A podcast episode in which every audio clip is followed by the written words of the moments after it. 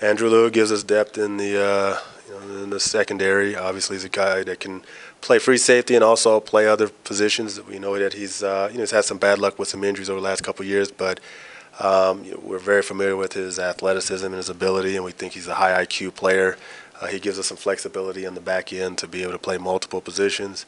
And uh, you know we just like him as a player, and we believe that he can come in and help us in, a, in a, on special teams, and you know just give us more depth on the, in the Canadian position.